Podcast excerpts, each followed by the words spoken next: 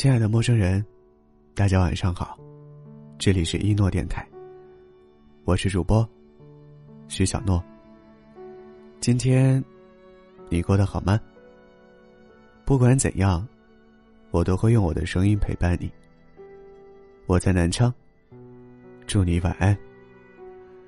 综艺《怦然心动》的二十岁快要接近尾声时，其中一个女嘉宾自白：“我怕落单。”所以做了一些我自己都没有办法理解的事。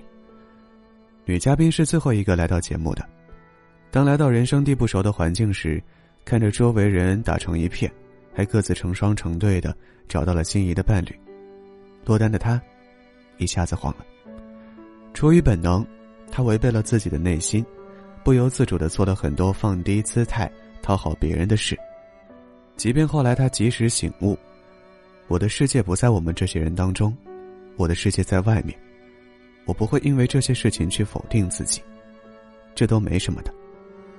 但是这段旅程，他也承认，因为没有找到舒服的节奏，他在人群中显得突兀而别扭，还在讨好中，弄丢了自己。特别想跟自己说一声对不起。蒋方舟曾经在奇葩大会里说：“讨好，就是这个人，即便你不喜欢。”但是你也希望他喜欢你，所以为了让他喜欢你，你不得不委屈自己，把自己拆得七零八碎，迎合他的口味，重新组装成他喜欢的样子。曾经和一位粉丝朋友聊天，他跟我说，无论在工作还是生活中，他都习惯了察言观色，根据别人的脸色决定自己做事的方式、说话的语气，即便有些事情非所愿。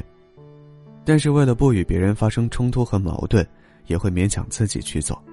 遇到推卸工作的同事，明明心里很崩溃，可还是会费力不讨好的接下本不属于自己的工作。讨好型人格让他习惯了妥协和吃亏，不拒绝所有人。可是当有一天他回想自己过去的三十多年，他说：“我想不明白，我已经尽量低头和退让了。”但为什么还是得不到身边人的心疼和体谅？这个世界，本就不会因为你的百般退让，而对你宽容半分。很多时候，我们自以为，如果自己的迁就和大度能让别人看到自己的真心和善意，那我们苦点、累点、多受一点委屈都算不了什么。但我们都低估了人心，处处忍让的人，总是得不到对等的尊重和珍惜。毫无脾气的人，就连偶尔发泄一次情绪，都会让别人觉得他不讲道理。这样的人，再多的委屈也只能自我痊愈，再多的麻烦和困难，也都只能自己慢慢熬过去。马思纯曾经在节目上自曝因讨好型人格带来的不堪经历，面对有人不怀好意评价他因药物发胖的身体时，他第一反应是：“说的是对的，我胖的时候就是不好看。”你说我胖。我可以接受。参加节目被女嘉宾用橡皮筋打肿嘴巴时，即便疼得掉下眼泪，马思纯也没有办法做到发脾气，反而是笑嘻嘻的回应：“没关系。”因为讨好型人格，马思纯把好脾气都给了别人，把坏情绪全部留给了自己，承受着四面八方的压力，过得特别压抑。民国才女苏青为了赢得丈夫的欢心。对丈夫言听计从，百般讨好，放弃了大好的学业，甘心在家相夫教子。对待婆婆也是刻意把身段和姿态放低。但是，她的迁就和讨好，换来的是丈夫和婆婆的不珍惜。丈夫对苏青经常动粗，婆婆也是对她冷嘲热讽，不断的言语奚落和攻击。苏青费尽心思的讨好，只换来满眼失望的结局。还有当红女演员杨紫，看似爱热闹的外表下。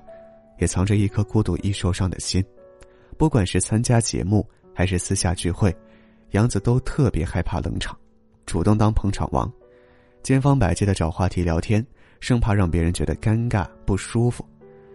有一首歌叫《陪你走到最后》，里面有一句歌词特别戳心。你说人活一生，不是用来讨好别人，却总身不由己，迷醒之间，来回狂奔。人活一场，都不容易，千万别错认为一味的委曲求全和自我牺牲，可以被别人看到我们的善意，可以换回一段平等尊重的感情。也别因为不懂得拒绝的好脾气，一次次为难，亏待了自己。要知道，真正爱我们的人，从不会因为我们不完美的小缺点，落荒而逃，更不会因为我们的一时任性和偶尔的粗心大意，就离我们而去。生活都已经这么难了，往后，就别再费力讨好了。你要相信，这个世界上，总有一个人。爱的是你挺直腰板、野心勃勃的骄傲样子，而在他真正到来之前，我们只需要好好的爱自己。